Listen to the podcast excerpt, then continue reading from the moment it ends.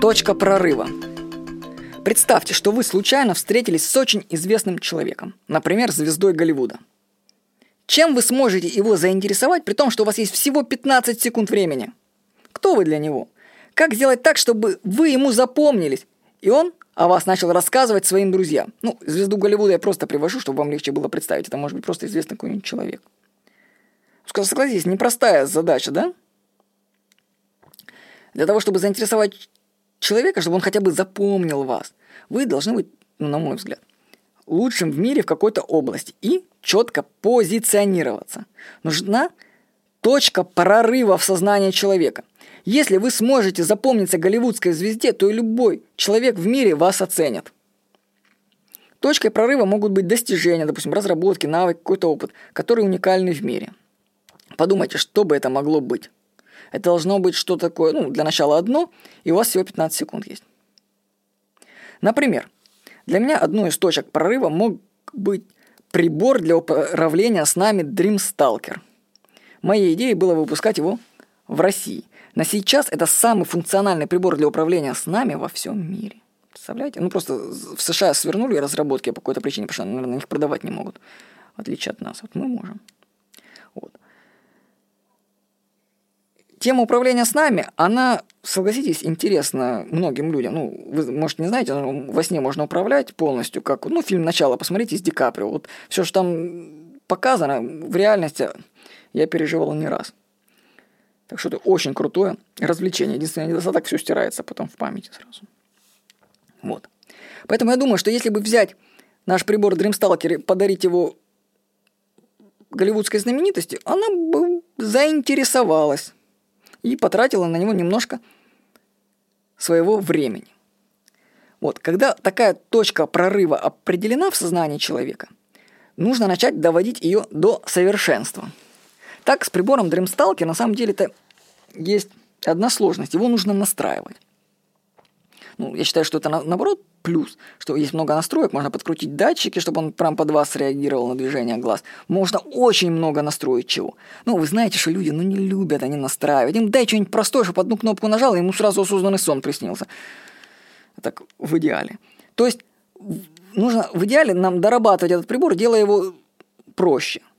Но пока мы остановились на том, что вот и на таком уровне он самодостаточен. Но я пошел дальше, и мы начали усовершенствовать маску. То есть это сам прибор Dreamstalker, это плата, которая включает в себя датчик слежения за глазами. То есть у нас, когда сон снится, двигаются глаза под веками.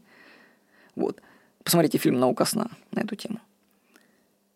Вот, и прибор определяет, что двигаются глаза, значит, нам снится сон, и прибор дает цветовую или звуковую подсказку. Она проникает в сон, и там мы можем во сне догадаться, о, что-то там мерцает, о, значит, я сплю, ура, и можно начать действовать, что-нибудь такое, такое замутить. И вот в приборе я усовершенствовал маску. То есть вот прибор, это плата с датчиками и маска, куда он вставляется, а маска одевается на голову. Так вот, мы усовершенствовали эту маску, сделали ее эргономичной, удобной, она пошита из классных тканей и постоянно разрабатывается новая. Ну, то есть улучшается. Каждая партию мы улучшаем по возможности, стараемся.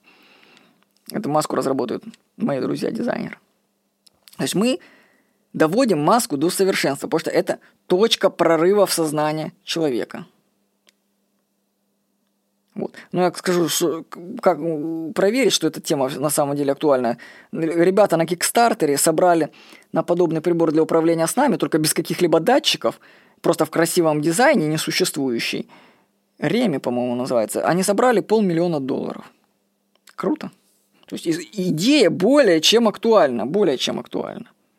Вот. У вас может быть также множество достижений, и каждое из них можно использовать для прорыва в сознание других людей. И причем, так как у вас может быть много разных достижений, то в разных ситуациях можно использовать свои точки прорыва. Допустим, мне в одном случае имеет смысл рассказывать о приборе Dreamstalker – в другом рассказать о Mind Machine Navigator, тоже, кстати, одна из крутейших разработок. Ну, правда, нет, я тут мало, небольшое отношение имею к ней, но я просто в этой компании, мы вместе работаем. Вот. А иногда мне нужно говорить, вообще забыть про приборы и рассказать, что я один из авторов библиотеки Куб, например, которую знает достаточное количество людей в очень узких кругах. А иногда мне нужно сказать, что я один из авторов крупнейшей социальной сети психологов b17.ru. Вот. То есть точка прорыва может быть разная, но нужно выделить у себя точки прорыва и найти, чем бы вы могли заинтересовать других людей.